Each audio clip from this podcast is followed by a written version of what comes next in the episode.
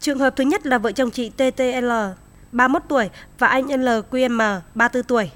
Người chồng mắc hội chứng Klinefelter, một hội chứng bất thường nhiễm sắc thể khiến người đàn ông không có tinh trùng. Bác sĩ nhận định, trường hợp này gần như không thể có con nếu không áp dụng quy trình tiêm tinh trùng non vào bào tương trứng, gọi là ROSI. Việc đi tìm con cho người bệnh bắt đầu bằng công đoạn tìm tinh trùng non. Quá trình này được khoa hiếm muộn Bệnh viện Hùng Vương phối hợp với khoa Nam học Bệnh viện Bình dân thực hiện. Thạc sĩ bác sĩ Mai Bá Tiến Dũng, trưởng khoa Nam học Bệnh viện Bình dân cho hay, ông đã tiến hành việc vi phẫu tích để tìm tinh trùng, gọi là microtester.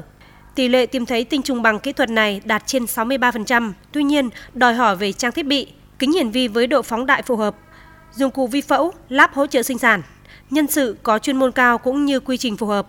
Các bác sĩ đã thực hiện điều trị nội khoa cho bệnh nhân, đưa các chỉ số nội tiết về gần chỉ số bình thường và ổn định trước phẫu thuật tìm tinh trùng để tăng tỷ lệ thành công, đồng thời thực hiện xét nghiệm di truyền.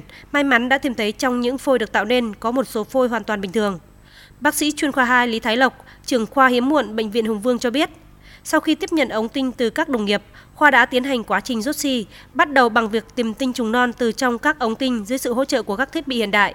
May mắn bệnh nhân đã tìm được những phôi bình thường để tiến hành đưa vào cơ thể người mẹ.